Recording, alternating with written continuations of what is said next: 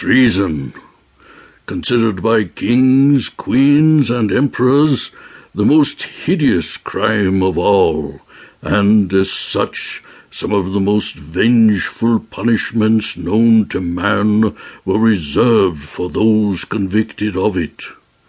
And yet over the course of history there have been no shortage of men and women who have been convicted or accused of it. Some have willingly committed the act, others were forced into it, and many more wrongfully convicted by paranoid leaders determined to assert their authority. More often than not, when the charge was made, it was as good as a conviction. And then the horrors awaited them. From thirteen fifty-one in England, the punishment for treason was being hanged, drawn, and quartered. But what actually constituted treason? An Act of Parliament attempted to clear the matter up.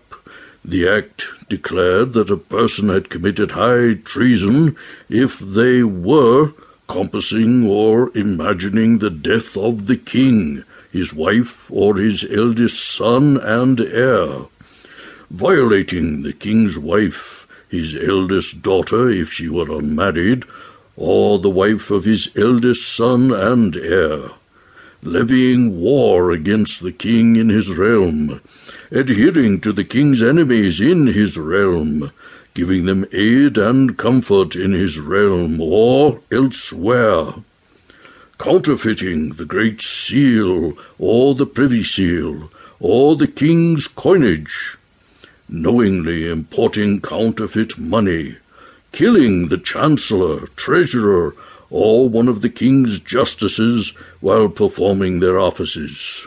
The punishment remained in place until the nineteenth century, when the law changed to hanging until dead, then the quartering and beheading of the body.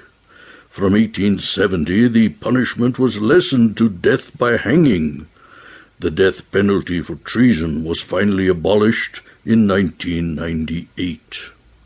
After imprisonment following their conviction, the prisoner would be tied to a wooden panel known as a hurdle, which was itself attached to a horse.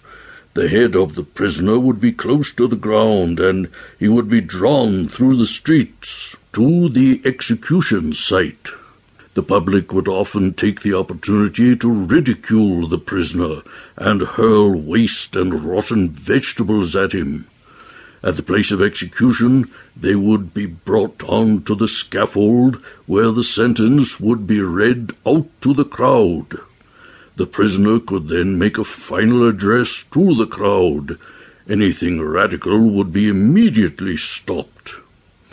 A prayer would normally be said, and then the condemned would be hung by the neck till almost dead.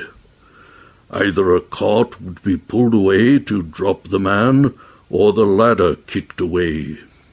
The executioner would judge when to cut them down. They would then have their genitals removed and burnt in front of their eyes, this signifying that they were not fit to leave issue on the earth. Then the stomach would be opened and bowels removed and once again burnt. Normally, at this point, the condemned would have died, but still the heart would be removed before the head was severed. Tradition had it that the executioner would hold up the head to the crowd, shouting the words, "Behold, the head of a traitor." The head would be placed on a spike and left on London Bridge as a warning to others. The body would be divided into quarters and sent wherever the monarch saw fit. Normally, these were places that had an association with the executed man. In the case of William Wallace, the Scottish hero, his quarters were sent to Newcastle, Benwick, Stirling, and Perth. Of course, being hanged, drawn, and quartered was considered a punishment that was only suitable for a man. A woman wouldn't be subjected to such an act. Instead, a woman found guilty of treason in medieval England would simply have been burnt alive at the stake.